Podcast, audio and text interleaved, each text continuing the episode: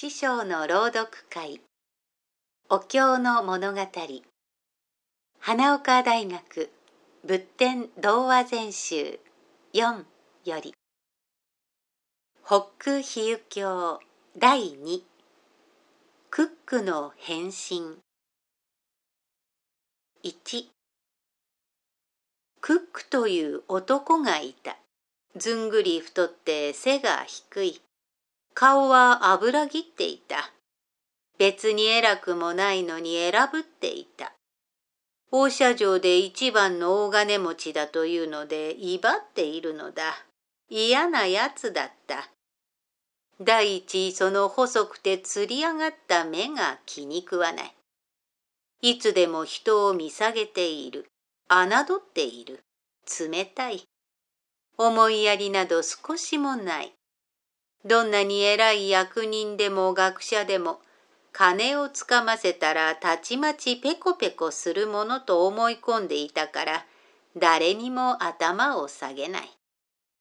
まして貧しい人や年寄りや子供など物の数とも思っていない。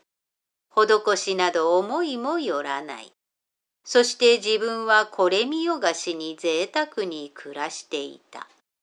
贅沢に暮らすことが自慢で、威張り散らしているというような男だったのだ、クックというやつは。2だが、いくら金持ちでも、贅沢を自慢にしているような暮らしは長続きするはずはない。クックの家はだんだんと衰えてきた。さすがのクックも心配になった。慌てた。慌てて何をしたか。自家の法という祈りを始めた。日の暮れから大きな焚き火をして、その火が夜中に消えるまで、元通り大金持ちにしてください、と祈るのだ。いかにもこんな男のしそうなことである。それでも三年続けてやった。だが一向に効き目がない。そんなことをやって効き目などあるはずはない。あかん、やめた。と諦めると、クックは今度は日月を拝む方をやり始めた。朝日の出を拝み、夜月の出を拝むのだ。これも三年やったが、根っからダメだった。クックは慌てて、今度は天を拝む方を始めた。庭に祭壇を作り、香や花や酒や果物ばかりでなく、羊や牛やイノシシなどの生贄を備えて毎日拝むのである。これは大変だった。費用がかかるし、体がヘトヘトに疲れた。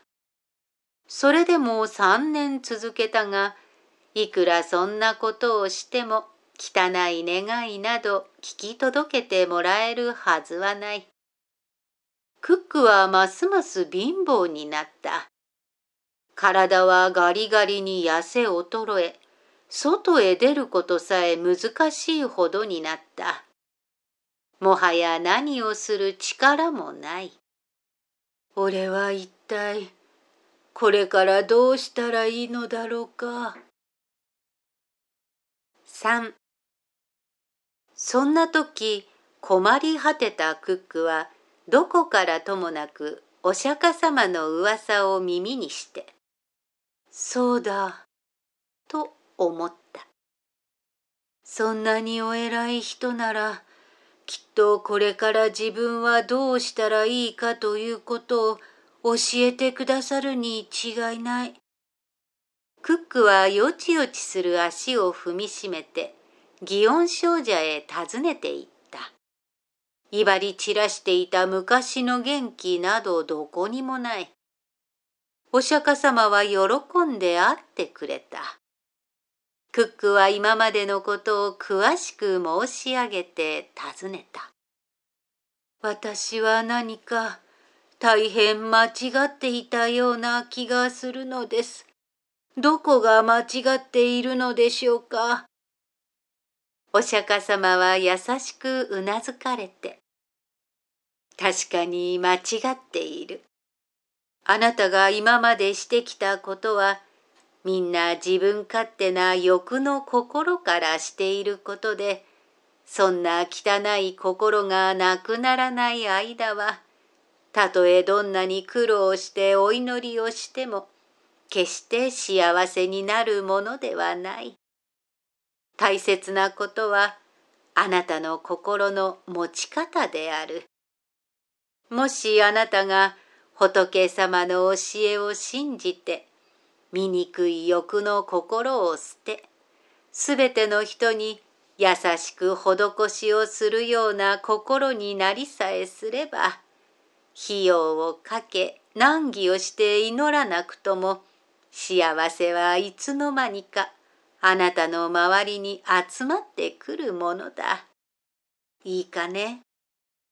本当の幸せというものはお金の力や祈りによって得られるものではなく仏様の教えを信じるより他にないわけであなたが自分の間違いに気がつきここへこうして来られたというのもみんな仏様がそうさせてくだすったありがたいお恵みだと考えその教えを真剣に聞いて信じるのだよ。